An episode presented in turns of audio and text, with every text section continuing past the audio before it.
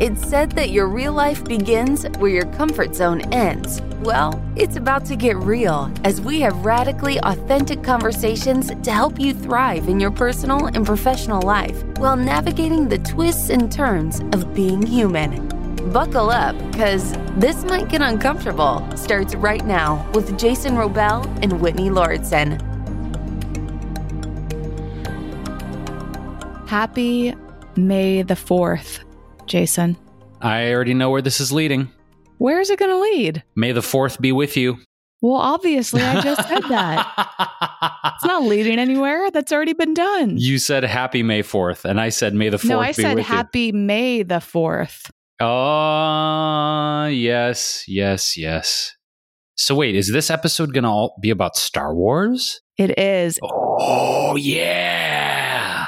I'm really excited about this because when I saw that this episode was coming out on May 4th, I thought, okay, well, it's National Star Wars Day, May the 4th. And then I realized actually, we've talked about Star Wars a few times, and we will link to those other episodes if you're curious in the show notes for this episode at wellevatr.com. If, if you didn't know this already, dear listener, we have show notes, which means that we have the transcripts, we have photos, there are links, there are sometimes bonus content like videos. There's all sorts of goodies for you, plus free resources, all different ways that we can support you on our website, wellevatr.com. That's W E L L E V A T R.com. There's a podcast section of our website. And for this episode, we will link to the previous episodes where we talked about Star Wars if you would like to hear us. It, it's really been a dabbling. This is the first episode that'll be entirely about Star Wars. And if you're not a Star Wars fan, I encourage you to keep listening because this is going to be different than you may think. Get it, May? That was good. There's a lot of double entendres already. We're not even two minutes in. on purpose. so many double Yeah, entendres. I think there's different levels. There's people that absolutely love Star Wars, they're fanatics. There are people that really like it. I would say Jason falls in that category. I wouldn't call you a fanatic, Jason, because you're not somebody that gets into the cosplay. You don't like sit around all day playing Star Wars video games or trivia or going on websites and geeking out about it. You do really like Star Wars, and that's a, something that's come up in the other episode. We've talked about Joseph Campbell and the hero's journey a bunch of times. So again, those are the episodes that are are worth listening. Today we wanted to give you something different. Well, I wanted to give you something different. Jason doesn't know what I'm going to talk about, but I was actually amazed at what I found when I was researching this because I wanted to do something or at least just acknowledge the day. We like to acknowledge a lot of the timely subject matters. So if you haven't listened before, we often reference all sorts of different national days and whatnot and try to tie it into our subject matters that we're passionate about, which is health, well being. And um, I wasn't quite sure where to go with this. And then I stumbled upon something thanks to a web search that I did. Before we get into that, I just wanted to give a little bit of history on this day in case you're unfamiliar, in case you're not already a Star Wars fan and and May 4th is just some usual day, normal day for you. Star Wars didn't actually come up with this day though. I, I didn't learn about that. Or maybe they did, but in a in a kind of roundabout way. Jason, I'm not sure if you knew the history. But in 1979, Britain elected the first female prime minister, Margaret Thatcher. And on May 4th, that was the day she took office, they put an advertisement in the London Evening News, which read, May the 4th be with you, Maggie. I did not know that, and that is absolutely fascinating. It is interesting. And then over the years, people started to use that term. Now there's hashtags for it. And each year, people will celebrate the day by watching the movies.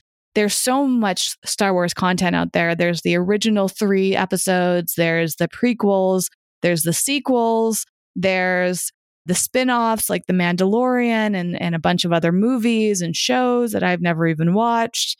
There are video, games. I mean, there's just so much in the Star Wars universe. So people will watch that, play the games, they will um, make recipes, do cosplay.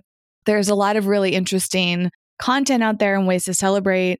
In some years, it wouldn't happen this year in 2020 because most people are in quarantine, but some years people would actually get out lightsabers and have lightsaber parties at night, which is kind of cool. I always was surprised Jason didn't partake in that.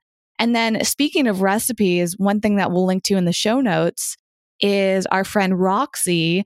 Off the top of my head, she's the first person I think of in terms of recipes. She made she makes vegan recipes on YouTube amongst other things and she's she's into things like Star Wars and I remember she made cookies based in uh, the what are they called? Those really cute creatures from the sequels, Jason. The porgs. From episode Porgs, thank you. I don't know why I blanked on them because those are probably my favorite Star Wars creatures of all time. Yes, in and also because that's a subtle third tier nickname for my cat Julius. Exactly. That's all I could think of. I all I could think of was the sound that we like to use. I'm like, well, they're not called eep eeps. They are called May I imitate for a second? Sure. Yeah, it's kind of like creep, creep, which sounds very much like a sound my cat Julius makes. Yep. That's the sound that the porgs make. If you have not seen the recent Star Wars movies because you're not a fan, I actually really recommend it. Was it the second batch of those three, Jason, where the porgs? Yes, it was The Last Jedi. It was the second in the most recent trilogy. And then they made a very brief appearance, no spoiler, but they do show up in the third episode of that trilogy. What was that one called? That's uh, The Rise of Skywalker. That was the one that right. came out this past December 2019. I was so happy that the Porgs came back because I just love them so much. They're incredibly adorable. Maybe not quite as adorable as Baby Yoda, who has taken the internet by storm. I'm kind of surprised that the Porgs didn't make a bigger splash, but ba- Baby Yoda is like a really big deal. And he came from The Mandalorian, which I have still not watched. Maybe I'll watch it for May 4th. That could be good.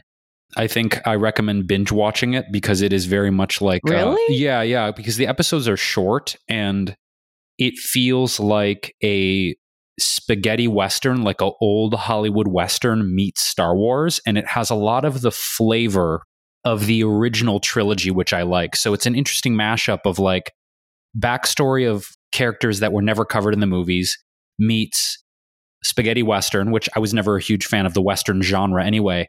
Me neither. When I hear that, I'm like, eh, I don't want to watch nah, it. but it's done in such a cool mashup way. It's almost as if you hear two different bands that will do a show together. And just a random tangential example and then we'll get back to roxy and her recipe. But a couple years ago this was before i went to south uh, south by southwest in austin they specialize kind of in weird mashups there sometimes. And for anyone who's a big music fan uh, there was an alternative rock band in the 90s called the Afghan Whigs and usher came and did a set with them which was like a alternative alternative 90s rock band did you see that? I didn't see it live because it was a few years before I went to South by, but I saw footage of it and it's you would think how would a how would a like hardcore 90s alternative rock band and Usher be a mashup that works and it was bad ass. We're going to have to link to that in the show notes cuz I want to see it and Usher is also like a big part of our inside jokes and uh I really hope one day we get to meet Usher, maybe even have him on the podcast. I'm going to just put that out there as a, Star Wars related tangential wish that I have here. Well, I actually didn't mean to get into depth on Roxy's recipes, but we do like to give shout outs to our friends. And uh, I just remember how incredibly cute her porg recipe was. So we will link to that as well. And today, I want to talk about something. But before I introduce that, I just thought found this nice definition of the force which I thought was worth sharing. It's actually on Star Wars website, which we'll link to as well. They have a Star Wars Day website on there with a lot of interesting information. And here is how they define the Force. The Force is a mysterious energy field created by life that binds the galaxy together. Harnessing the power of the Force gives the Jedi, the Sith, and others sensitive to the spiritual energy extraordinary abilities, such as levitating objects, tricking minds, and seeing things before they happen. When the Force can grant users powerful abilities, it also directs their actions, and it has a will of its own, which both scholars and mystics have spent millennia seeking to understand. That's very juicy. I like that definition a lot, actually. Me too. I mean, it is the official definition according to the Star Wars doc. Yeah, but it kind of gave me chills when you were reading it. It was a little bit like that pinprick on the back of your neck where your hairs stand up. It was like, oh, I'm feeling that. I'm feeling good, that. Huh? Oh, yeah, that's fantastic. And this is the thing I w- never really felt that into Star Wars until I watched the new trilogy, which I really, really liked a lot. I saw all three in the theater with Jason on opening day, right? All three of them we saw on Every opening day. Every single one, yes. Yeah. And it was so much fun. So, you know, just like any any movie or series, it's fun to get into something that other people are into and just experience the magic of it. I think this is why people like Star Wars in general, but but Disney, which owns Star Wars, you know, there's that energy of going to Disney World and you can look at all of the downsides and the cons of Disney, but the pros outweigh it because of all the magic. And that's probably why, or maybe not the main reason, but one of the reasons that Disney acquired Star Wars is it's not just about the finances, it's because Star Wars is very magical. And I think it really fits into the Disney universe because it's it's about feeling that energy and, and getting lit up by something.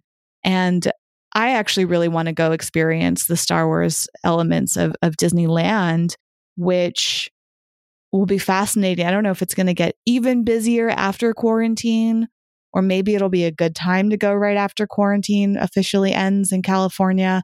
Because previous to that, I would see on TikTok all of these videos of people going to Disneyland and trying to get in to, to go on the new Star Wars rides, which look amazing but it was like such a huge commitment. in addition to the money, it was the time, and people would get up at like five in the morning to wait in line to go on this ride.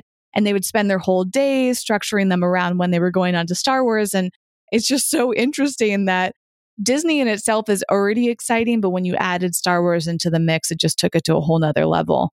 Yeah, I also want to qualify something because you mentioned uh, there were categories of fandom and I am not currently a super fan right now or, or what I would call a hardcore fanatic. I was when I was a child, though. So when I was a kid, I had the lightsabers, I had the talking Yoda, I had all of the Star Wars figures, I had the scale Millennium Falcon, I had a whole setup of the planet Hoth from The Empire Strikes Back. As a kid, I was hard fucking core. So I remember, you know, when the prequels came out in the late 90s, early 2000s, I was also there on opening day. So if if we go back now, I was born in 1977, so I wasn't there on opening day in 77. I was there in 1980 for Empire Strikes Back. I was there in 83 for Return of the Jedi, for the prequels, and then the last trilogy. So, with the exception of the very first Star Wars movie in 1977, I was there in the theaters for all of them on opening day. So, I was a hardcore fan as a kid. Like, I didn't know. Uh, I mean, you probably told me that before, but oh yeah, just hearing you verbalize it now, I'm like, oh, okay. Oh yeah, and I wish, I wish I would have kept all those toys because now you see, you know, you see interesting things, and I'm paraphrasing, but you'll see like a first edition, you know, Obi Wan Kenobi action figure that's going for like you know a thousand dollars or two thousand dollars. There are these one-off interesting pieces of memorabilia that are apparently so rare, and I and I had some of them, and as a kid, you're just like, I don't, you know, I'm 12 years old now. I want to sell at my garage sale and make some money. Like I didn't care. Hindsight being 2020, I wish I would have kept those toys though. It's a lot like your passion for cars and at least the way you talk about it. I think about how I'm not as interested in either of those subject matters, but when you get excited about it, Jason, and I think it's kind of fun to be around someone like you that has all that knowledge because I know like anytime we've watched any of the Star Wars movies together, I can just ask Jason any piece of trivia and he'll be able to give me the whole backstory. and I'm like, oh, this, I'm glad that I didn't have to go look this up or try to understand it myself because I don't care that much, but it does help. And I'll never forget the joy on Jason's face when we saw the first episode of the most recent trilogy in the theater. And we actually hadn't planned. Were we dating at the time? I can't remember. No. Well, mm, what year was that? That was 2015. So we were kind of, yeah, we were still kind of dating. Yes. Somewhere in that, in that uh, gray area yes, that we were correct. um, we just made a spontaneous decision to go see it in the afternoon. And it was just so much fun. We were so glad that we didn't wait because there was a huge plot point that happened that could have easily been spoiled. And so it was really great to experience that. And then I just remember looking over at Jason's face the moment that it all started and the energy of the room, how excited people were. I mean, it, it was amazing. And I would say the second one, we also had a similar experience. The third one was cool. And we actually ran into Roxy, funny enough, who we referenced earlier. We ran into her completely coincidentally when we saw the most recent episode that came out. And that was fun too. But I would say the first two ep- episodes were a little bit more exciting in the theater. Maybe it was just where we were or something. But it's just cool to be in the room with all these people that are excited about the same thing and and to feel the energy of that makes it another level. So I'm excited, speaking of which, to dig into the subject matter today. When I was reflecting on how we could tie Star Wars into the subject matters of health and wellness, I sat for a moment. I thought, hmm, I'm just going to type in Star Wars well being as keywords on a search. And I thought, nah, that doesn't sound that interesting. Maybe I'll do Star Wars health. And then I thought, nah.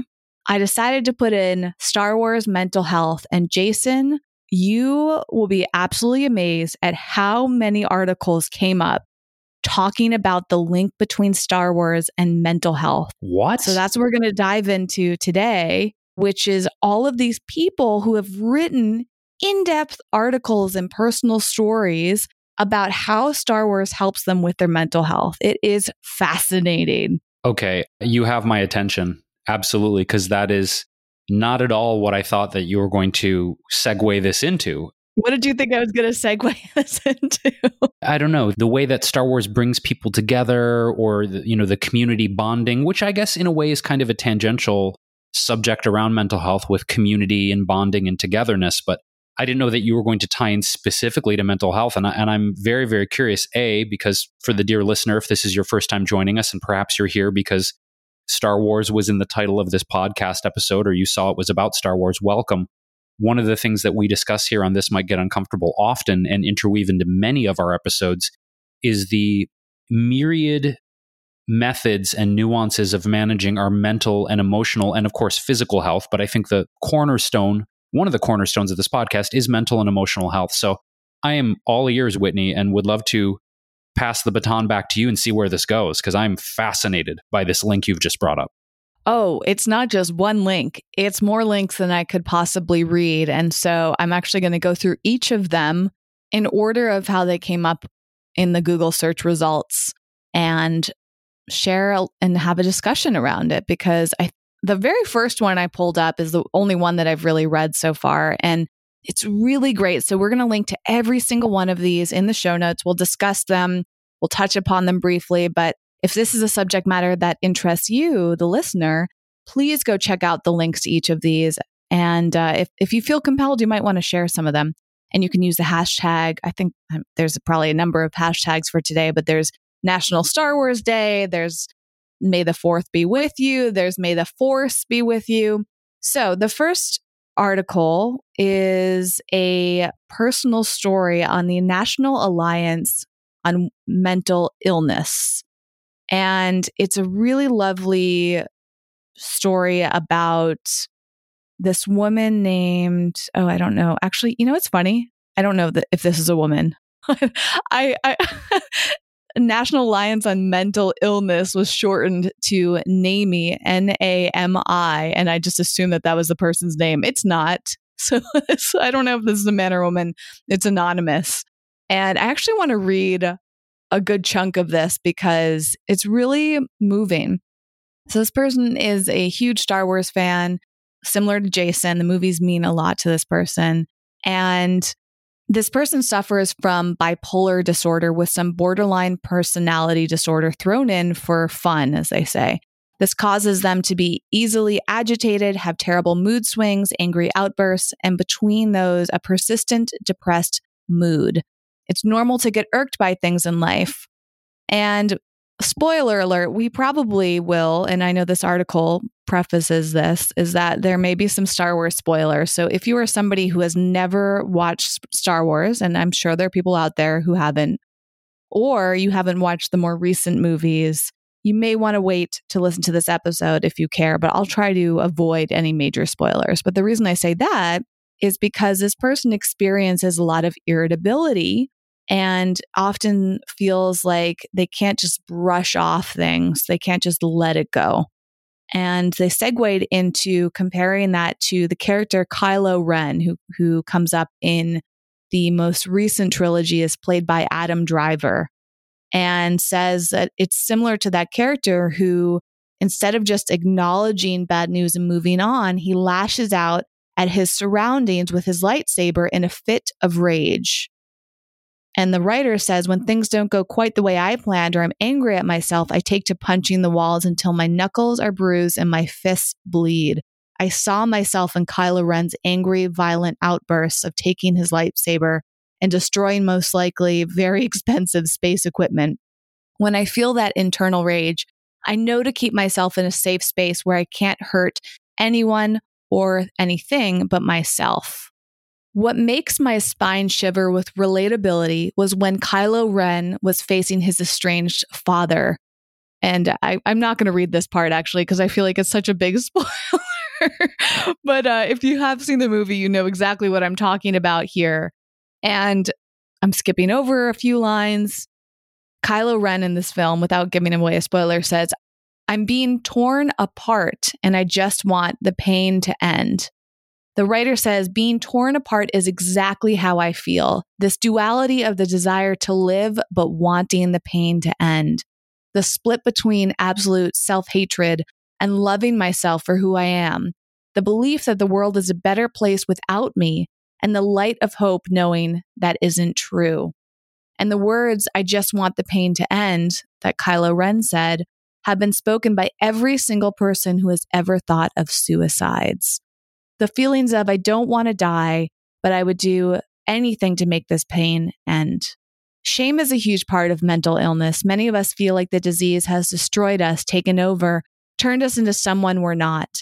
Some of us feel like we're wearing a mask, that our true self is not something anyone wants to see, that we must cover up. For some, that mask is to look happy all the time, like everything is okay. While Kylo Ren's mask certainly isn't to look happy on the outside, it does cover his true self. Behind closed doors, he struggles with the light and the dark, the good in him and the evil, but he cannot show this weakness, so he wears a mask uh, or a helmet in his case. We must pretend like everything is okay on the outside while we struggle inside. He also, the writer also says, depression lies to you, convinces you that people don't actually love you. Even though people might reach out, it forces you to shake off their invitations and close yourself off alone you don't want to be around anyone. I don't think Kylo Ren has many friends in the movie. Depression lies to you even more by saying you'll never get better. Kylo Ren says it's too late for him to change in the pivotal scene with his father. I often feel like I've struggled for so long, tried so many medications and therapies that it's too late for me to change too. There's no hope for me. Sometimes mental illness makes you do things you never wanted to do. With the mental illness, sometimes you feel like what you are doing isn't coming from you. You're not in the driver's seat. So, after seeing the movie, I felt completely distraught. How could I identify so closely with the bad guy? And it would be one thing if he was redeemed in the end, but he is most definitely not. It felt like a reverse inspiration. Instead of giving me hope, it took some away. However, I did find hope and inspiration in the fact that I'm not alone in feeling the way that I do. Others, even if it's a fictional character, struggle with the same things I do. It felt so good to see my struggle so eloquently displayed in my new favorite movie. One of the hardest parts of mental illness is feeling completely alone, feeling like you're the only person in the world who feels this way. I hope seeing these struggles on the big screen gives hope to others fighting mental illness too. It's really wonderful. It's so beautifully elucidated in the sense of, I think that one of the beautiful pieces about art, whether that's literature or movies, comics, music, the art forms that we consume as as humans in in society paintings i mean whatever whatever the media is the ability to see our lives mirrored back to us from characters people words, stories. I mean, to me, the, the most profound art that has affected my life has had some sort of mirroring nature to it. And to have this person, first of all, have kind of the, the shock of identifying with the villain the most. It's interesting because I've often talked about, and I actually talked about this, I think three or four years ago, one of the second to last times I lectured at the Longevity Now conference and talked about mental illness with my family and my position that it's possible that a lot of my struggles with depression and anxiety and suicidal ideation could be genetically passed down from my father who really struggled. And I believe my father was undiagnosed bipolar. There's no way to verify because he's not in his body anymore. He passed 10 years ago. But if I look at the patterns of behavior of his life and his addiction and his emotional, out, you know, outbreaks and roller coasters, I think he was probably on the spectrum somewhere. And it's interesting this Star Wars reference because I often, as a child, thought that the original trilogy, or all of this really, the Skywalker saga, as they call it, of all nine movies, were about Luke Skywalker. But I really think, with the exception of the new trilogy, because he wasn't mentioned that much, which I thought was weird, was Anakin Skywalker, who eventually became Darth Vader. And the the fall from grace into the darkness and eventually the redemption of Darth Vader. Again, not giving away plot points if no one has seen any of the Star Wars movies, but it was always sort of a a thing that I as an adult would transpose on my relationship with my father. That me playing the role of Luke Skywalker as the son who came from what I thought at the core was a good person, who then turned to the darkness. And the darkness in my father's case was drug and alcohol addiction, infidelity, money laundering. My father was actually in jail several times and, and ended up being homeless and unfortunately dying on the streets. And I always just had this idea, oh, it's about Luke and the hero's journey. But I really think that the, the core of it was the rise and fall and redemption of Anakin Skywalker. And I think in some way, subconsciously, I had always hoped that my father would redeem himself like Darth Vader did at the end. And my father didn't really want help. He didn't want to pull himself out of the darkness. He didn't want to pull himself out of addiction. He didn't really want to heal his life. And as I mentioned, you know, he he died in a in a hospice after being homeless for about 5 years.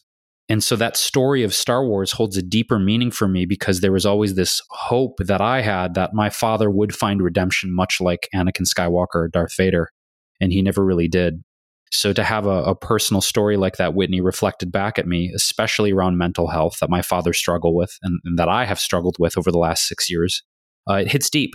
And I think that's that's probably why this story, this saga, has resonated to me at the core. Not just the fantastical elements of lightsabers and good versus evil and and X wings and starfighters and all those things, but the deeper character arcs of falling out of grace and falling into darkness and redeeming oneself. I mean, these are very biblical, deep concepts that have been with us for generations, not just the Star Wars movies.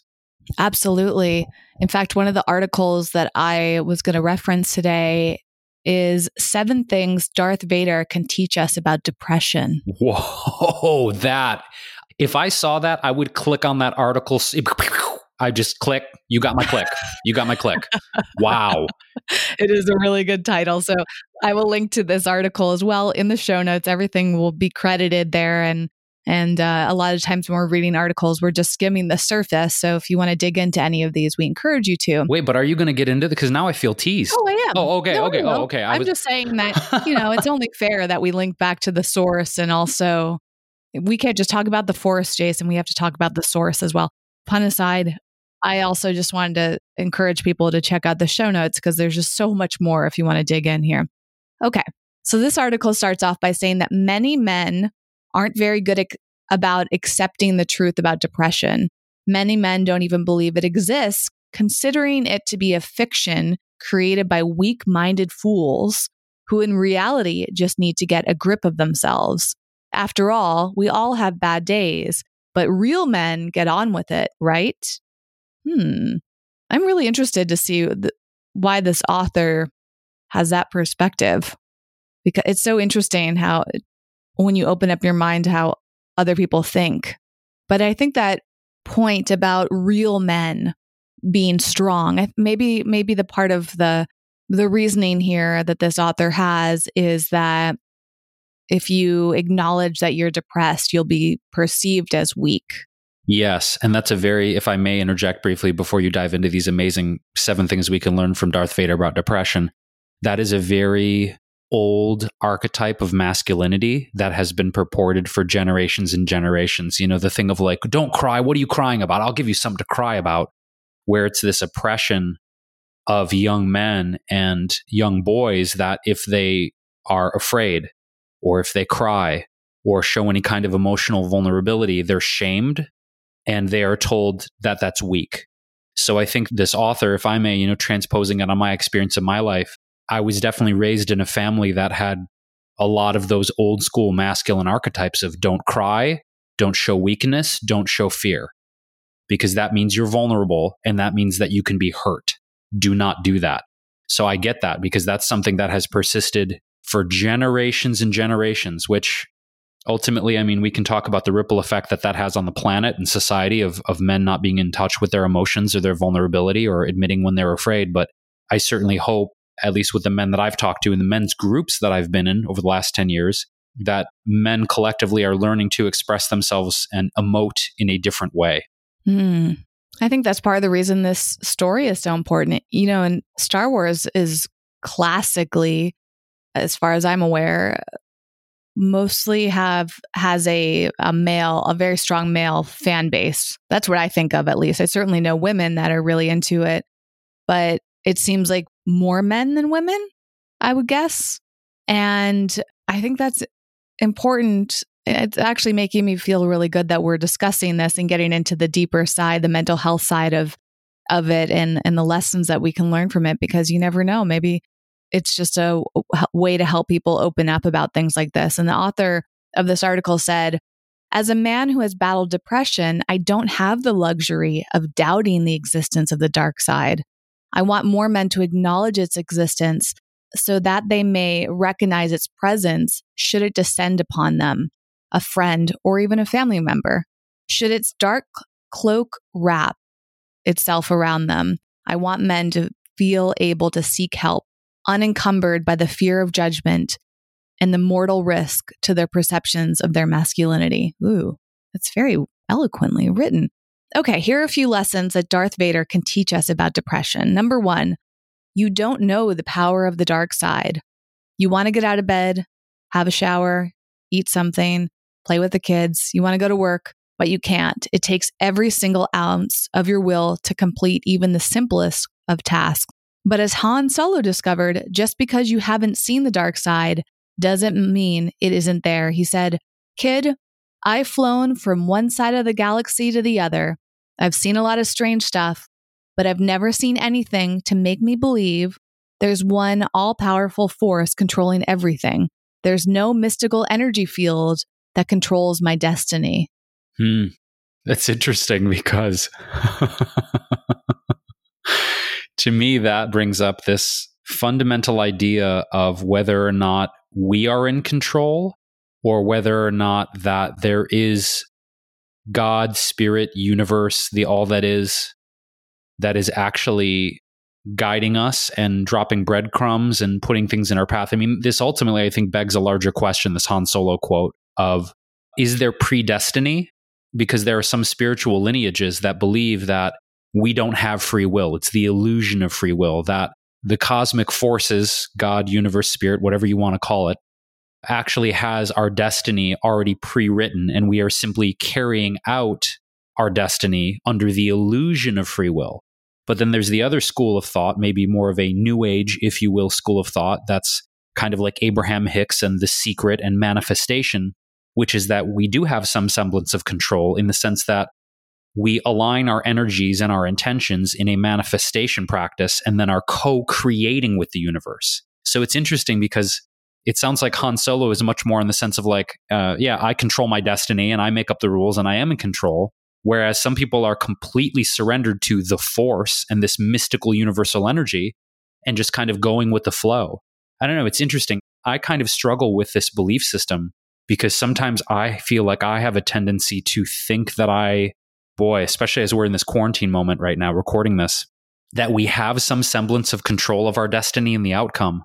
But where I'm at right now, Whitney, in all of this, is the only thing I think that I have control over, this is my current belief system, is the amount of effort and love and focus I can put into something. And then once it's done and I release it, then I have to turn the outcome, the result over to life. And I find myself saying that more like, I did my best. I know I did my best. And now I turn the outcome over to life. And the result, or what comes back to me, or however people respond or don't respond, I have zero control over that. And that, that's kind of my current belief system right now. And it actually, I feel more relaxed and chill and less anxious as a result of that. I'm going to skip over to another article for a moment. This was in Psychology Today, and it's called The Psychology of Star Wars Dark Side Edition. And numerous psychological assertions made in the series, none are more significant than its understanding of our darker emotions. In the galaxy far, far away, feelings of anger, fear, and hatred constantly loom in the shadows, ready to consume and pervert our personalities. The dark side is tempting and dangerous. If this is also true in our real world, it's something we should all know. So let's explore what real life psychological science has to say about three major characteristics of the dark side. This is interesting. And then we'll go back to the lessons. So, number one, the dark is more powerful than the light. Every kid knows it. The dark side is more powerful than the light. It's one of the reasons that villains like Darth Vader, Count Dooku, Emperor Palpatine, and Kylo Ren are so intriguing.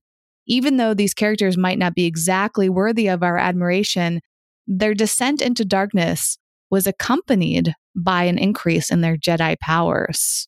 And then they go into lots of depth about different studies, researchers interview- interviewing groups of people. Some of these studies have nothing to do with Star Wars, but they were finding that negative emotions tend to stick around longer than positive emotions. Other studies and professors have found that darker emotions and events tend to be stronger than lighter. And again, this is all linked in the show notes if you want to read some of these studies. And one of the examples they gave is negative interactions such as arguments appear to have a more powerful effect in romantic relationships than positive interactions. They did some studies with married couples and proposed that negative interactions are five times more powerful. When the number of positive interactions experienced by a couple is at least five times the number of the negative interactions, marriages tend to last. But when the balance shifts significantly from this rela- ratio, relationships are likely to fail. Ooh, that's really fascinating. There's no need to despair, however. None of this means that the bad will always triumph good may still prevail over bad by superior forces of numbers. Many good events can overcome the psychological effects of a single bad one. In other words, even though the Dark Lords of the Sith may be more powerful than the Jedi, this just means the Jedi needs to work harder. So I want to interject because this reminds me of moments in particular. Okay, who tangential but related to the dark side because this is so juicy. My favorite movie in all of the Star Wars universe thus far is the second movie of the original trilogy that came out, which is Empire Strikes Back, which is often referred to as like the dark night of the soul. It's when probably one of the most famous lines in history. Again, if no one's seen it, it's like one of the biggest holy shit moments in movie history in this film, like by far, with Luke Skywalker and Darth Vader. And again, the dark the kind of darkness of this movie and how heavy emotionally it was was when Luke Skywalker meets Master Yoda. And there's two quotes to this day that I will not forget from that movie because even as a kid, I remember it was like, whoa, shivers. And I, f- I feel like Yoda is kind of like, he's kind of the wellness guru. He's kind of the mindset, like the Zen master of the Star Wars universe. And so I remember two Yoda quotes, and I actually want to do them in Yoda's voice. My best impression of Yoda's voice is about part of the core, the foundational elements of the dark side. And he talks a lot about attachment and he talks about letting go. And one of the quotes is um, he goes, uh, The shadow of greed, attachment is. What you fear to lose, train yourself to release. Let go of fear. And Less and fear cannot harm you. wait, wait, wait, wait. What? That was pretty good. Okay, I got a, I got I got another one. You ready for this? First, I, then I, either before or after, I would like the backstory of how you mastered that voice. Okay. Because I bet you've been practicing that like maybe your entire life. Yes. Okay. So this is the big one. And this is the one that I think can be extrapolated. Of course, letting go of attachment. Very, very Zen Buddhist idea that attachment and holding on and clinging to things causes us suffering. That's a very basic foundation of Zen Buddhism. The other one, and I think this is, again, can be a blanket statement around the suffering of our planet, is Fear is the path to the dark side. Fear leads to anger. Anger leads to hate. Hate leads to suffering. that's the two favorite Yoda quotes. Thank you. Appreciate that. Thanks, guys.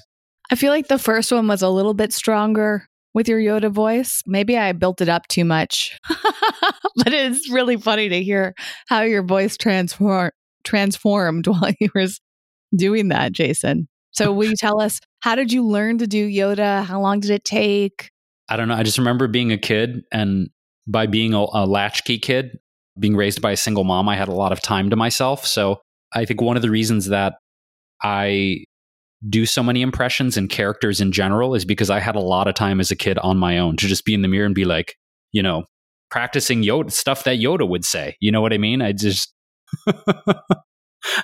you know, I would sit there and just like practice practice stuff that that Yoda would say. I would just sit in the bathroom, just I don't know, like you know, Attachment leads to jealousy. The shadow of greed, that is. Train yourself to let go of everything you fear to lose. I would just sit for hours like practicing this stuff. Doesn't that So- kind of hurt your voice? Like it sounds like you're. Str- it doesn't. No, not at all. not in the slightest. I could do this for hours. Maybe the uh, this week you want to uh, interview Yoda here on the podcast. Interview Yoda, you will. oh my god! Gain nuggets of wisdom, you shall. If somebody didn't tell me that was you, I would honestly have no idea who you were. In yes, fooled you, I have. fooled you easily, I have, young Padawan. Oh my god. okay, well, moving back to the articles. in, in the psychology today, the second point was that the dark side has advantages. And in the Star Wars world, when people access the dark side of the Force, they unlock specific powers that practitioners of the light side lack. Real life research does show that darker emotions activate certain useful abilities within us that our lighter emotions generally don't. In other words, negative emotions, while unpleasant, can also be useful. Researchers have long agreed that there is good reason that we human beings have the ca- capability to experience negative emotions because they protect us against harm. We have evolved and long ago, danger was lurking everywhere. So fear, anxiety, and anger are evolution's way of keeping us safe. Therefore, negative emotions are not harmful. It just matters what we do with them. Anger can cause us to become violent and hurt other people, but it can also motivate us to fight peacefully against injustices. Anxiety and fear can hold us back from taking necessary risks, but it can also lead us to take practical steps to protect ourselves and the ones that we love. Sadness can lead us to isolate ourselves and wallow in misery, but it can also lead us to reconsider our lives and ultimately make better choices. As Palpatine so rightly said in Revenge of the Sith, I can feel your anger. It makes you stronger, gives you focus. Negative emotions focus our attention on possible sor- sources of harm, helping us to eliminate or avoid them. They can't all be bad.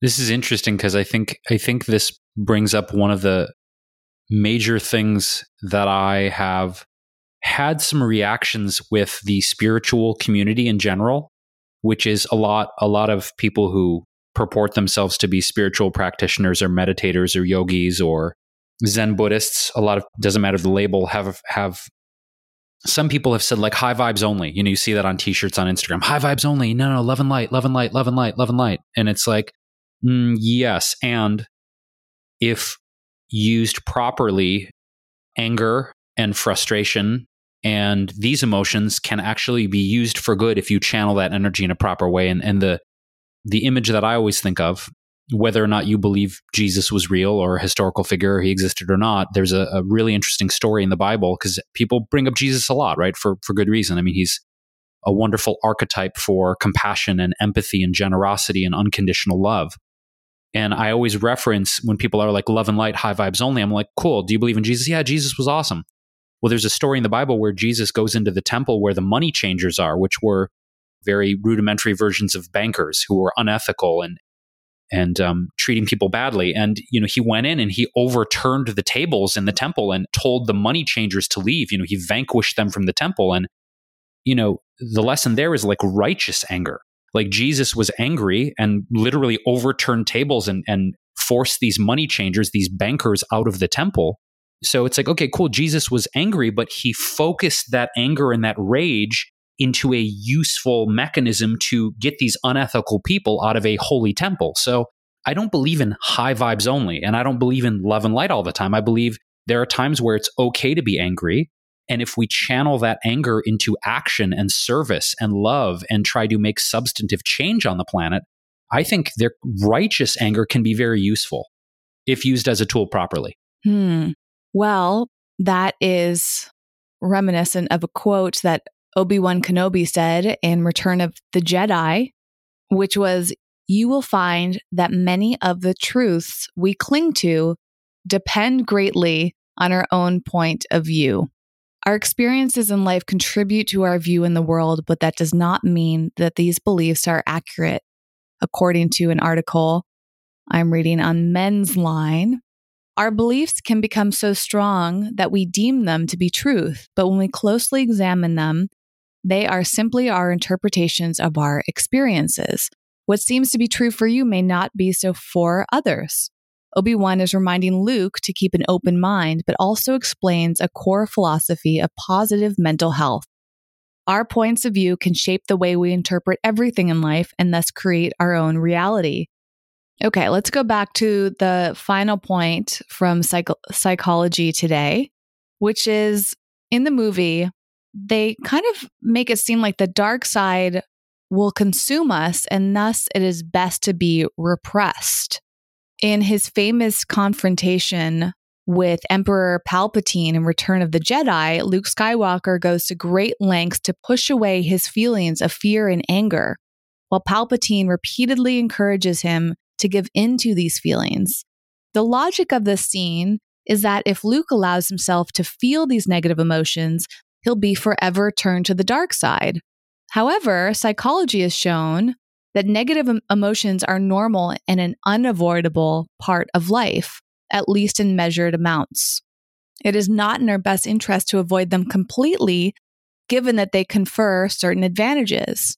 But we probably couldn't avoid them even if we wanted to. This is due to a maddening paradoxical effect of what psychologists called experimental avoidance which means the more we try to avoid or suppress a psychological experience, the stronger that experience becomes. If you try to suppress them, they will actually make you more likely to experience them is their point here. And and this is what the research indicates.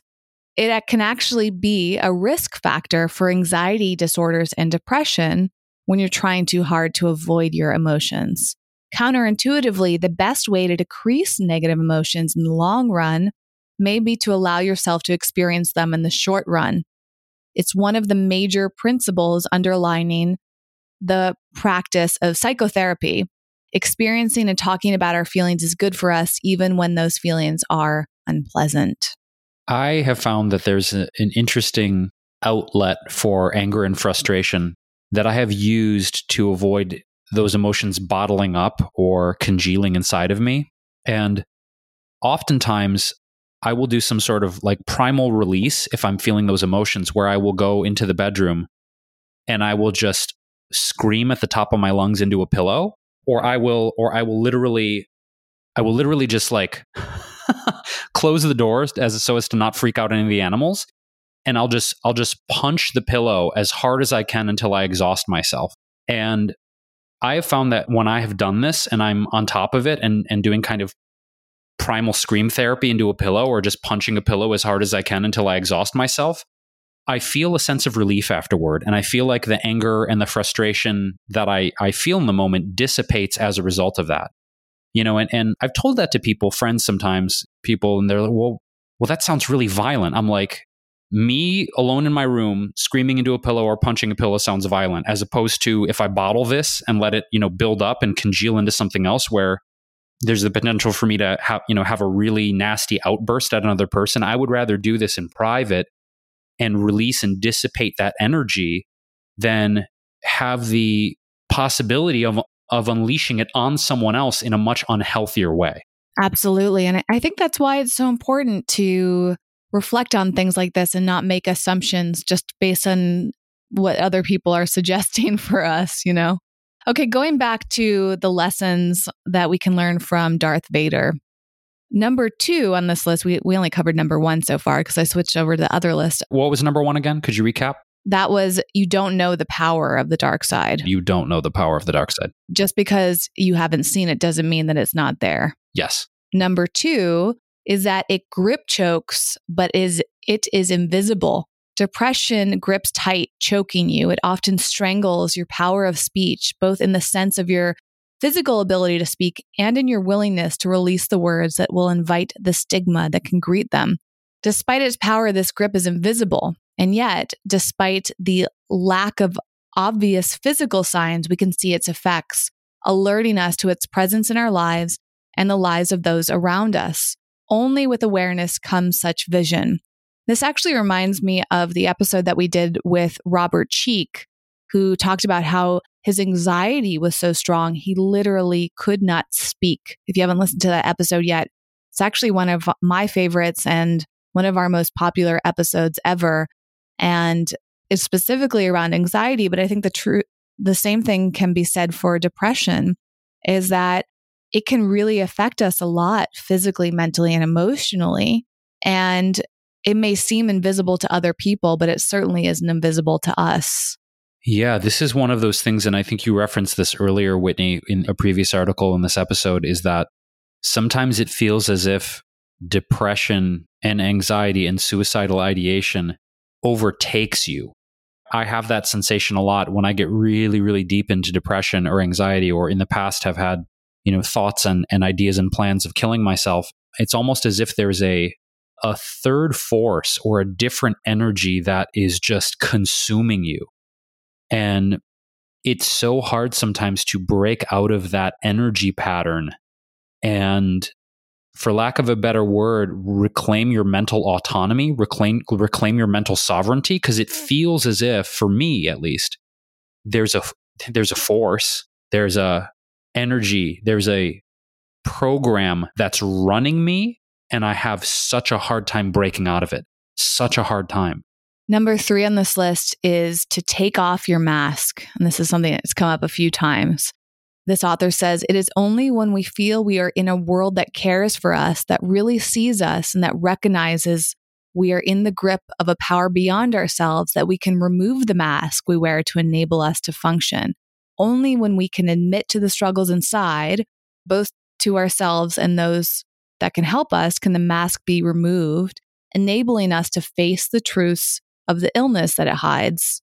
Yeah, I think I think the big role, the the first step or the bigger step is that simply admitting it to yourself, right? And finding the the confidence to do that. And as the article started off, oftentimes have to go seemingly against what other people think and, and that fear of are people going to see me as weak? Are they not going to like me as much? Are they not going to like what they see? I mean, that I think that's actually one of the biggest challenges that people face. I certainly have struggled with this in my life is like this fear that somebody's going to see parts of us as weak or unattractive and we try to hide that a lot. In so many episodes, we've talked about social media, and, and this actually did come up in that episode with Robert that I referenced. How we often want to put on this mask and present ourselves as more attractive than we think that we are, or smarter, or more successful, or happier. And yet, all of that behavior leads other people to feel inadequate. because all they're seeing is the light side of somebody. It's very rare that we share the dark side. And then simultaneously, there is a lot of criticism of people's dark sides. You know, if you go online and you say something perceived as off color, you get shamed for it.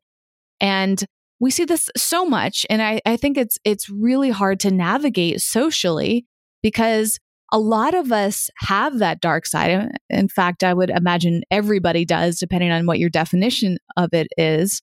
And yet we try to hide it because we're afraid of being rejected.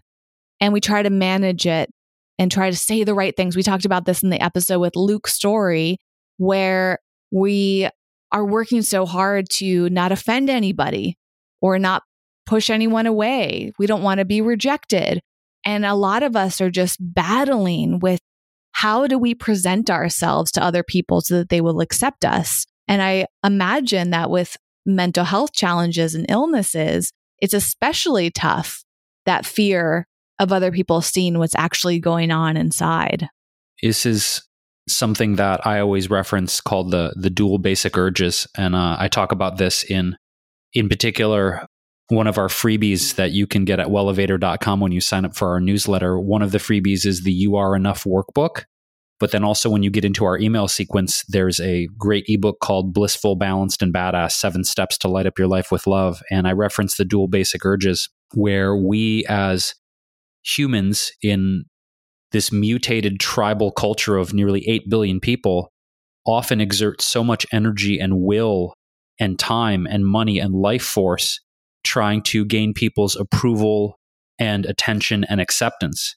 And there is a certain amount of approval and attention and acceptance that we need to feel mentally healthy. It's not to say, oh, I, I don't need any approval or attention ever. We need, you know, love and we need support and we need a community. These are forms of attention. But I do believe that there's been a encouraged, monetized, semi narcissistic approach to gaining too much attention and too much notoriety and too many followers and too much money. And that's been an endemic virus, if you will, a mental virus that's infected our culture for a long time. So it's on the one hand, people want approval and attention and acknowledgement, but then they're primally afraid of disapproval and being ignored and not being relevant. So the dual basic urges are like on the one hand you want these things but you're mortally afraid of not having enough of them. And those th- things kind of work in tandem for us mentally in our society. Absolutely which is a good segue into number 4 in this article which is to wear your armor. Just as Darth Vader's suit of armor keeps him alive so must we find and cloak ourselves in the armor that will protect us and keep us well sometimes it will keep us alive mindfulness, meditation, antidepressants, exercise, good nutrition, con- counseling, friendships, spiritual and religious beliefs. Everyone's suit of armor contains different parts. The good news is that there are plenty of parts with, with which we can construct our armor. We just need to find the pieces that fit us best.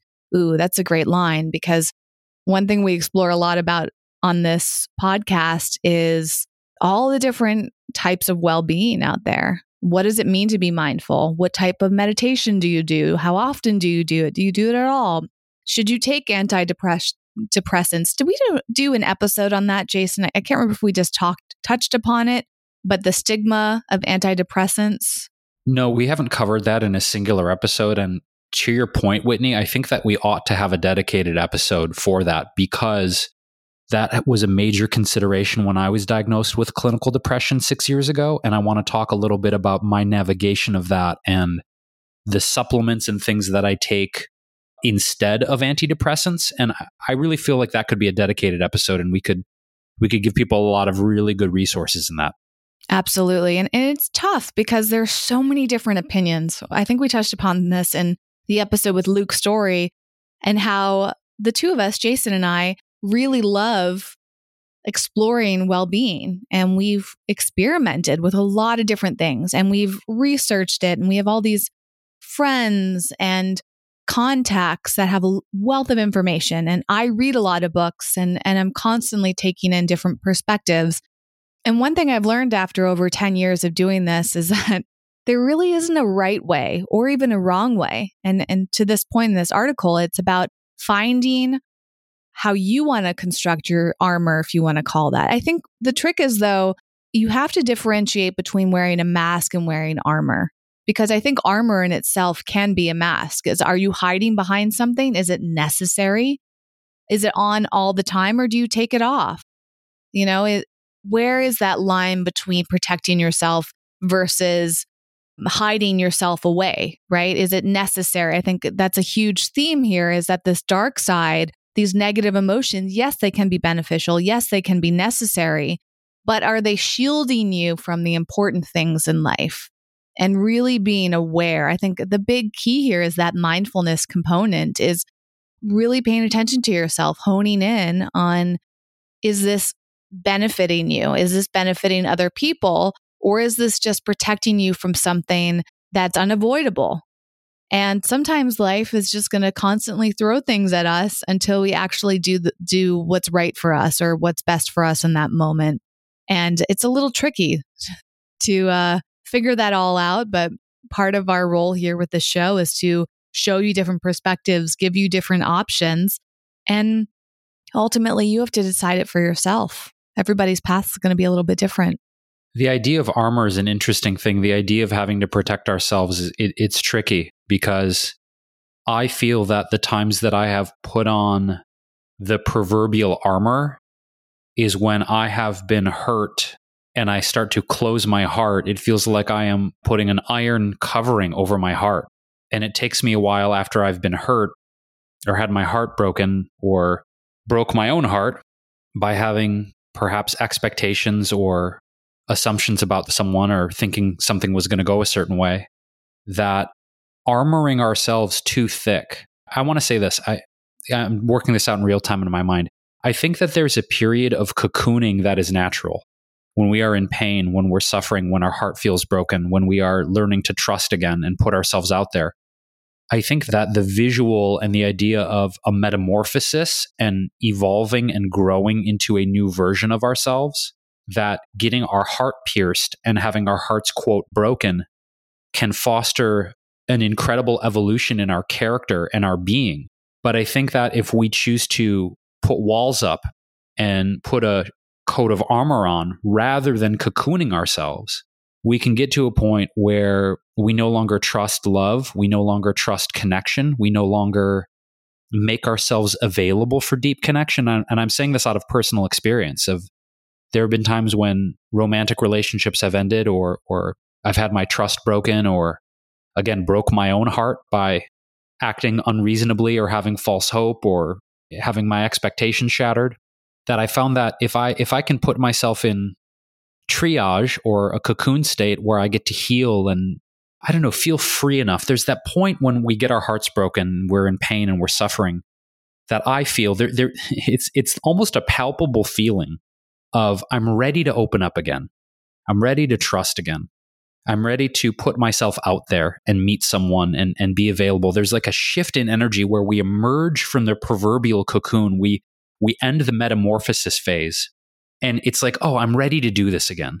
But some people don't ever feel ready to do it again. Some people build the wall up and have the Darth Vader suit or the coat of armor, if you will, and they never take it down. And they say, I'm never going to trust anyone again. I'm never going to be vulnerable again. And they literally prevent themselves from ever being open to connection and love and being seen ever again. And I've certainly had those thoughts. I think I've said that to you, Whitney, on, on several occasions. I'm like, I'm fucking done. I'm never going to do this again. I'm, I'm go- going to go be a monk. I'm moving to a cabin. Fuck everything. Like, just fuck all this. But sure enough, I say that and I'm in the cocoon and I heal. Sometimes it takes me a few years, come out of it, and I'm ready to open again. But the danger, I think, is keeping that suit on, keeping that helmet on, and not allowing ourselves to be seen and loved ever again. And some people make that choice. Absolutely. Well, that's interesting with another point in this article that I, feel a little on the fence about, which is number five, you are unwise to lower your defenses.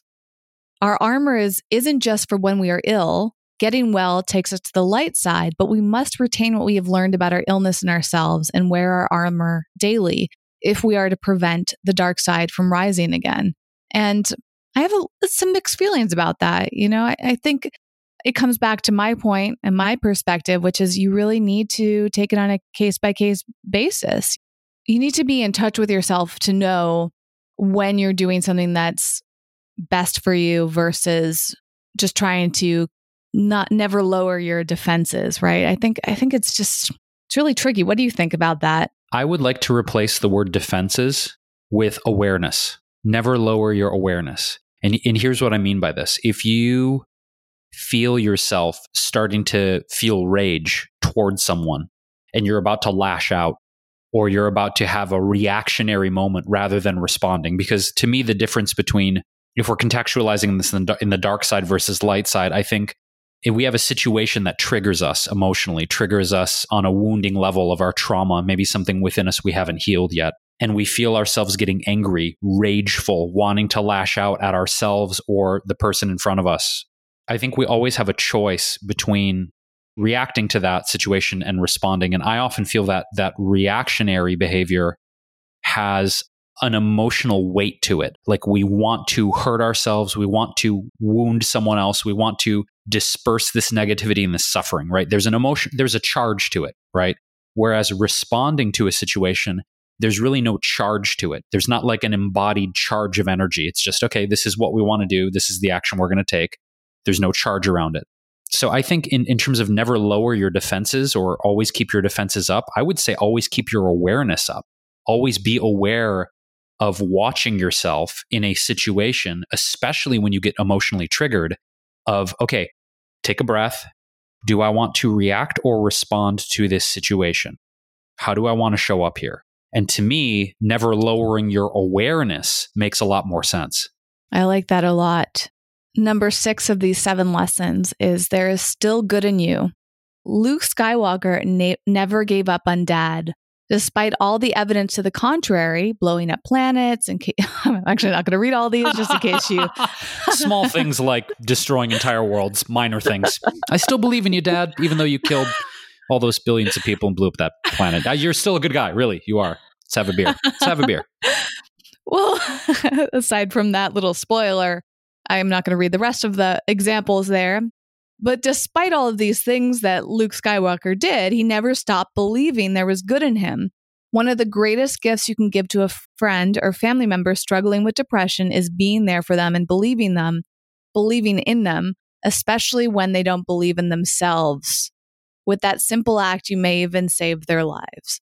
And I think that's absolutely true. I mean, to be fully, I was going to say transparent and real, which is actually what we always aim to be here, but but to go really deep and crack open here, I, I it's been challenging at times with Jason's depression. And there have been many moments where he was struggling a lot and was kind of clutching to life in a lot of ways and trying to stay alive i think jason i you know and as as your friend it is one thing I always aim to do is is to continue to tell you that I believe in you and to encourage you. I, I know I can't control your decisions. You ultimately make them for yourself and and sometimes you can't control how you're feeling.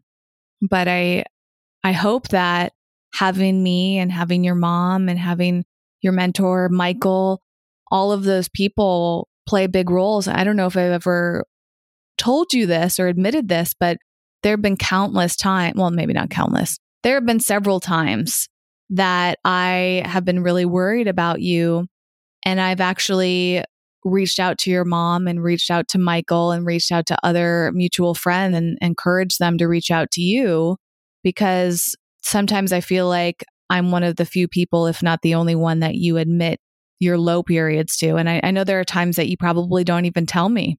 And one of my ways to help you is is to not just reach out myself but to gather your other friends and family members to show their li- love and show their support and remind you that we're here for you even when you don't feel like we are or even when you feel hopeless. I guess the aim is to just show you that there is hope.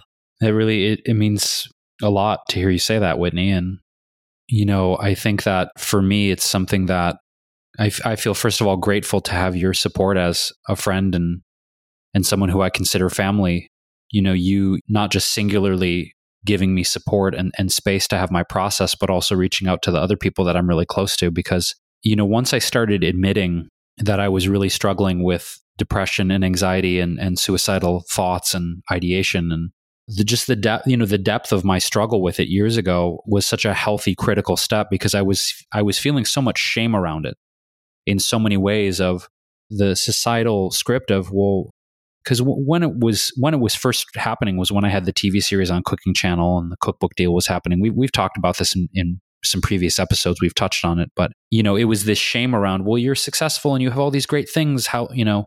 The script in my head was you can't admit this to anyone because no one's going to have empathy for you. No one's going to understand. And I kept it hidden for a long, long time.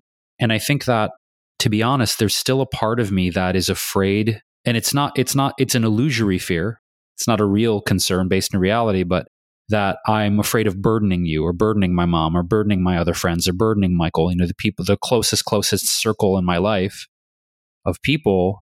You guys are all very much aware of what I have struggled with.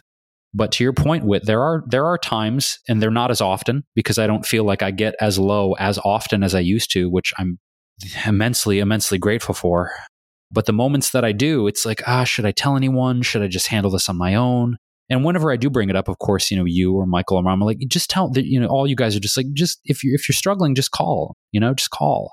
So I still feel like I, I, I need to do work around that where there's still maybe a little bit of shame there for me of like, ah, don't burden them. They've heard it all before. They're going to be, they're going to be like, why is he still struggling? But I know that's all bullshit. And I know none of that's real because you guys do love me. And, and as I said, I don't, I don't feel like I get as low as I used to a few years ago or recently. I feel like the supplements and the mindfulness and talking about it and having my therapist, Gary, and, and all of these kind of tools in my tool belt that I have now, and especially through COVID 19 and this quarantine and everything that's been going on, there's been moments of anxiety and stress and, and disillusionment, of course. And, and you've been so masterful, Whitney, in sending me some really interesting articles and social posts talking about our collective stress and disillusionment right now. But overall, I feel like I've been handling it pretty damn well. But I just, I just want to thank you, I guess, for always, you know, that that's the other thing too is how can I communicate this in a way that someone can have compassion for, even though they may not experience thoughts of suicide or depression? And I think that's one of the biggest things that I've I've maybe had a block around too is will they even understand me? Hmm. So much to reflect on here. And um, the final point from this article is that Darth Vader was wrong. And this this author said Luke was right about him, wasn't he? He was right. If you're struggling with depression, remember that. Despite being cloaked in black for so many years, despite the dark side having appeared to have consumed him completely, the light was always there. Somewhere deep inside, it never left him. When consumed by the darkness of depression, we lose ourselves completely in its shadow. No matter how dark it gets, never forget the light is still there. You are still there. And I think this is actually true with Kylo Ren as well. I mean, you see his story, and that's a big theme in these movies. And then also the um, uh, episodes of one, two, and three, just watching Darth Vader's evolution, right? And seeing him as a little child. I think that's so important. And this is especially true with any types of sides of people where, you know, especially with adults, we see them, we think, oh, they're such a bad person. But one thing that's beautiful about Star Wars is seeing them as children. You you realize they were innocent children once too, and and things in their lives shaped them. In fact, one thing I came across that was really interesting is uh, some researchers at a university, Susan Hatters Friedman and Ryan C.W. Hall, were a pair of psychiatrist professors who did a study on the characters in Star Wars. And there are numerous articles about this study, which I will link to as well. And they uh, published a few different articles on this. And here's a little summary. Actually, this is a really good one on CTV Sci Fi channel that I'm going to link to in the show notes at wellevatr.com. They have uh, GIFs on there that, that are uh, pretty cool. It goes through each individual character or all the major characters. There's a ton of characters in Star Wars, so not all of them, but the major characters, and talks about their diagnosis. And so the first one is Darth Vader, and they attribute Vader's destructive behavior to a chain of events that started with his time spent working as a child slave. As an adult, he became dis- disassociative and developed many coping mechanisms, including splitting and projecting, the process of attributing one's negative feelings to others. With the right treatment, he could have saved the empire a fortune on unnecessary wars, and they diagnosed him with post traumatic stress disorder and borderline personality disorder. Maybe it sounds funny to diagnose these fictional characters, but I think it's really important. And one of my big tenets is to try not to judge or make assumptions on people because it's like that popular meme that's gone around is about how people are often fighting a battle that we're just not aware of and having compassion for each person no matter what they're doing you know it, it's so easy to judge somebody's behavior but we can find compassion for even the worst people currently living or in history if we really think about the fact that there is a whole chain of events and that one time in their lives they were an innocent child. This is an interesting thing because I think this goes back to nature versus nurture and the discussion of are people inherently bad because of their genetic predisposition? We've talked a lot about epigenetics in our previous episodes in relation to gene expression, mental health, emotional wellness, our metabolism, and the ongoing research of how lifestyle and choices and diet and habits affect the expression of our genes. And that's the, the study of epigenetics is how those choices and actions in our daily lives influence gene expression. But the nature versus nurture argument is so interesting, Whitney, because I I have sat alone thinking about this very subject so long of certain figures, historical figures and archetypes that have permeated the span of time. You know, most recently, the, these are two seminal examples. You know, you think about Adolf Hitler and, and Mahatma Gandhi, Mohandas Gandhi, and how a lot of people regard Adolf Hitler as one of the most, you know, evil, heinous humans that have ever walked the earth. But the question becomes, you know, did this human being from birth was he an evil child? Was he genetically predisposed to evil? Or if you look at his his childhood development and his time as a young man in the army and World War One and the things that shaped him as a youth that I believe were very formative in his belief systems and his notions of superiority and and the eventual genocide and the things that happened with Adolf Hitler. Consequently, if you look at, you know, Gandhi's history as a lawyer and and there are some things about him you know being physically abusive to his wife and and and things that we would deem as perhaps not so compassionate and not so humanistic. And and obviously you know beating a significant other is is not necessarily a positive thing that we would look look to say wow Gandhi was great. You know he was a wife beater.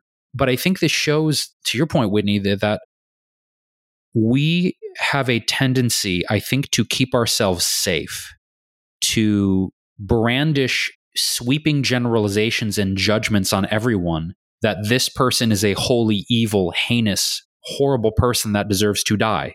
You get into the death penalty if we want to, but that's a whole maybe another conversation versus, oh, this person is a saint and they saved an entire nation. But let's just ignore that part about them beating their wives.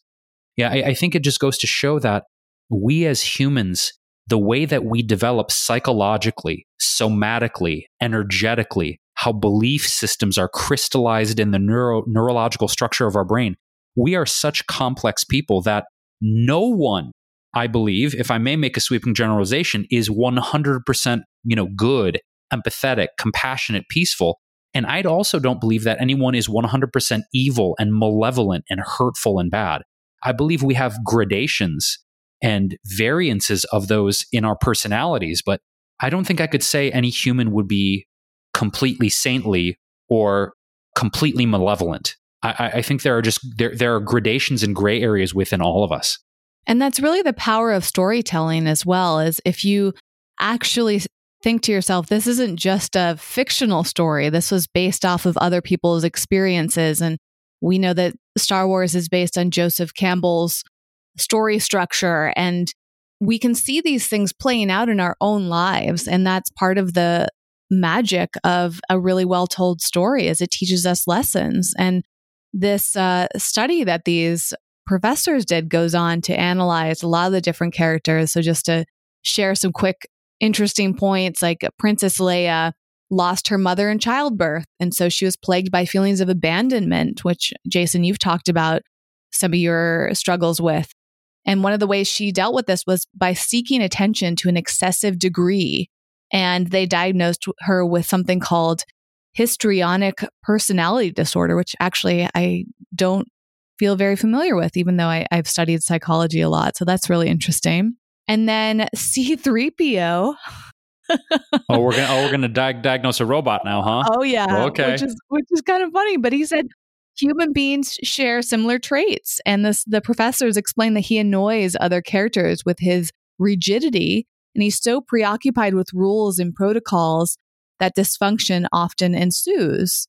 And they may be characteristics of somebody with obsessive compulsive personality disorder. And again, it's, you could laugh like, oh, you're diagnosing a robot, but those qualities are human qualities the writers put into a, a robot. Han Solo is going through a period of extreme irresponsibility in much of the series. He drops out of school, he abandons smuggled goods, he's recklessly killing people and he's plagued by debt. And so the the professors say that as he eventually grows out of this these traits, his diagnosis at the onset is clear that it's an antisocial personality disorder. Jar Jar Binks, one of the uh, most controversial characters, they encourage you to be compassionate about him because his behavior is the source of irritation it can be attributed to an untreated and previously undiagnosed condition, which may be attention deficit hyperactivity disorder, otherwise known as ADHD. I mean, it's fascinating, right? If you look at all of these different characters here, it's uh, even Jabba the Hutt. oh, please tell me about Jabba the Hutt. How, how he's uh, completely lacking in empathy and remorse. His cruelty and disregard for life suggest an especially worrisome condition which is a psychopath. Makes sense. oh, oh, oh, oh, Luke Skywalker.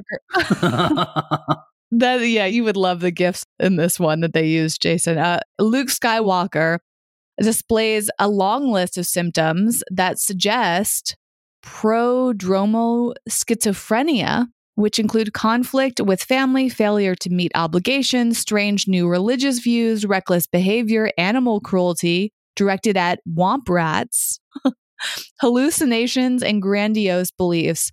However, this diagnosis is undermined by the fact that Luke's apparent delusions are real, as is the force in his ability to save the galaxy, and thus they were unable to properly diagnose him. They also, the articles go on to diagnose Boba Fett, Yoda, Chewbacca, Obi Wan Kenobi, it's it's actually pretty pretty interesting. So if you want to check it out, these will all be linked in the show notes. I wanted to end this episode with a really sweet article I came across, which was called Raising a Mindful Jedi Five Mental Health Lessons. And it's about how to help your kids be more mindful. And uh, I thought it's very sweet, also a very well formatted article. It's on a website called gozen.com. And these lessons, these points here could also be attributed to any age, I believe. Number one was about mindfulness and meditation, which we touched upon. They go into detail about how anxiety can be confusing for kids and hard for parents to help them overcome. And so anxiety does not take place in the present. And that's why it's really important to be mindful. One of the Jedi tools for overcoming anxiety and achieving mindfulness is meditation. And you actually see this pop up a lot. Is actually one of my favorite parts and a big spoiler in the, uh, what is it called? The, is it the Return of the Jedi, Jason? Well, I, it's technically what, the eighth episode? Oh, is that one called The Return of the Jedi? No, that's. Oh, wait, not, I'm sorry, not Return of the Jedi, but The Last Jedi. Yeah, thank you. The Last Jedi. The end of that movie, that was that was one of my favorite parts of of that trilogy is uh that, you know, I'm not going to say what that moment is, but you know what I'm talking about, right, Jason? Yes, I do. It's like a meditative moment. And it, I remember it like might have even brought me to tears. It was so powerful.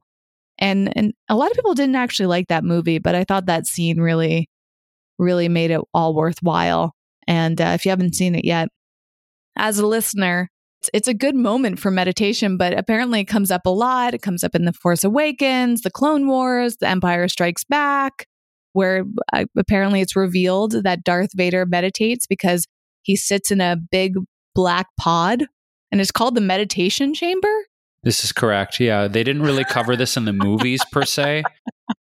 There was a brief, brief scene in Star Wars Rogue One, but in the canon, which is the colloquial term for outside of the movies, the canon saga, the, Clone Wars, the books, and things like that, Darth Vader does have a dedicated meditation chamber. So, yes, dark side Sith do meditate also. I mean, this is fascinating. The more you dig into all of this, it's actually just so interesting. Some of these things might be a stretch, but you know, if it makes you feel good, if it encourages you to be more mindful and meditate, then why not?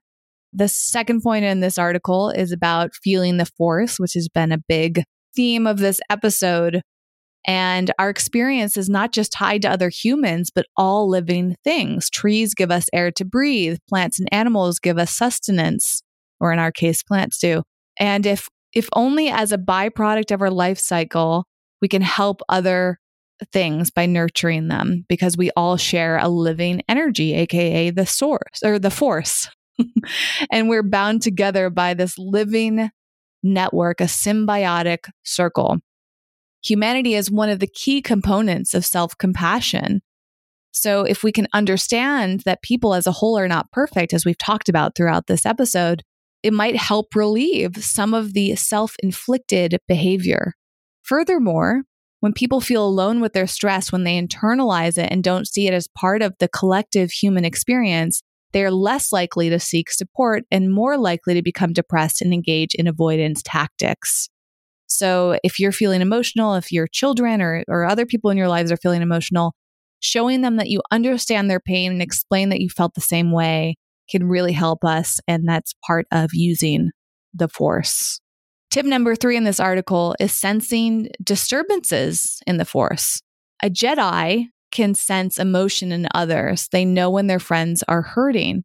Point to your kids or point out to other people in your life that recognizing feelings and emotions in other people makes you more responsive and better able to help. And what is understanding if you are not empathetic? There are a lot of reasons to value empathy. It helps you be more grateful, more compassionate, more polite, a better listener, more generous. And it's really important for us to teach this because we can often live in our ego. Our, our society often thrives off, off of that. So it's actually a, really crucial thing to remind ourselves and other people of. You can make other people's perspectives and emotions a regular topic, just checking in with one another, asking how you can help. Did you notice anybody that's struggling, as we talked about earlier, when somebody might seem depressed or low or anxious? And just knowing that somebody is there for them can make a really big difference in their lives. Number four is about Jedi mind tricks. The notion that the Force only influences the weak minded is an unfortunate characterization of a Jedi's persuasive power. Nonetheless, a Jedi can use his or her Force abilities to have quite an influence to make people believe things or say things that they otherwise wouldn't. Jedi do, do it by understanding the mind of others, seeing other people's thoughts, and asserting their quiet, subtle powers. And they reference this book called Quiet, which I've read a little bit of. It's actually a really good book by Susan Cain, who explores the myth that leaders need to be loud and charismatic in order to be effective. In contrast, she and the research she cites suggests that the most effective leaders are often the quietest, aka introverted. They spend most of their time listening and thinking, gathering information about those they are leading, and making thoughtful, respectful decisions based on their findings, which is very influential. And studies have found that people are m- much more likely to follow a leader when they think that their voice was being heard. Introverts are more likely to do that. So if you're introverted or if you know an introvert, you can ta- help them tap into their leadership abilities and other hidden powers. And lastly, in this article, talks about facing the dark side, which we've talked a lot about today in this episode. And it's important to talk to other people about how their dark emotions are affecting them, pointing them out, raising that awareness of we, as we've talked a lot about reflection is really important and how making positive emotions and compassion more dominant can help us be stronger, healthier, more balanced, and more mindful in general. One thing that I also want to talk about, and I don't know that a lot of people actually know that Michael Jackson was a huge Star Wars fan. And in fact, one of his most popular songs from the late 70s, the Off the Wall album, his first solo album after leaving the Jackson 5, Don't Stop Till You Get Enough, he talks about the Force in that song. Did you know that, Whitney? I did not know that, but it sounds vaguely familiar. Maybe you've told me this. I almost feel like you brought it up on an episode before, but but go on. Refresh my memory. Yeah, so Michael he sings he sings pretty much the whole song in a very very high falsetto. And so people like there's the little thing at the very beginning of the song when the bass line is coming in it's like do do do do do do do do do he's like yeah the, the force has got a lot of power and I was just I was just hoping like you you would use the force and he goes oh diddle diddle diddle diddle diddle and so the chorus of that song don't stop till you get enough goes keep on with the force don't stop don't stop till you get enough keep on with the force don't stop. So it says keep on with the force don't stop. Don't stop till you get enough. He was a massive Star Wars fan. So this whole song is that the force is love power. He goes, Lovely is the feeling now. Won't be complaining. The force is love power. So it's this whole thing about love and the force being one. So there you go. A little Michael Jackson trivia for everyone. You'll never hear that song the same again. I think that's a really sweet note to end on. Although Michael Jackson is also somebody that a lot of people have different opinions on. And I, I, am glad that we talked about Hitler earlier because uh, some people can be very polarizing, Darth Vader too. And, um, you know, it's everybody's uh, opinions and perspectives are valid. And we have to remember that each of these people are complicated individuals, just like we are. And sometimes we make decisions that are not based in humanity's best interest. And sometimes our decisions are misinterpreted. Or in the case of Michael Jackson, there's there's a lot of um, things that are unknown, and people can make a lot of uh, assumptions or jump to conclusions based on the information that they have. And um, I think yeah, if, if you feel triggered by any us speaking about any of those people, just remember our our aim here is is to see as much of the good in people as we possibly can, and also respect people's opinions uh, that may be more focused on the negative sides of them. You know, and I think Star Wars is the ultimate representation of that. You know, I'm sure you could survey people, and some are extremely triggered and and just see Darth Vader as a hor- horrible person, and yet if you look at him as a whole, maybe you would think otherwise. And uh, we're with fictional people, we we can maybe uh, tell like learn a lot about them, right? With Star Wars gives us so much history on Darth Vader, and a lot of the blanks are filled in. And unfortunately, with the non-fictional people, there's a lot of blanks that we never get to fill in about them, and it's up to us to construct whatever story we feel most comfortable telling about them with the information that we have. Well, this has been uh, a, such a fascinating uh, exploration of, of Star Wars and its impact on the planet. Its uh, observations about human psychology and what it can teach us, what we can learn from it, gives us an opportunity to talk about mental health in a different way. And I'm I'm glad that we dove in deep. As I've said a few times throughout this episode, we have a lot more about this episode, all the references that we've made, previous episodes, upcoming episodes. All of those are linked in the show notes at wellevatr.com. That's W E L L E V A T R.com. You can go to the show notes section, the podcast section of our website. There's also lots to explore there. Jason talked about some of the free resources we have, like our ebooks, You Are Not Enough, or You Are Not. the book is You Are Enough. and it's designed to talk about how if you're struggling with not feeling enough, this book can help. That'd be kind of funny if it was called You Are Not Enough. Hey, just want to remind you that all your deepest fears are actually true. you are not enough. I am here. Again, Michael Jackson. Shout out to Michael.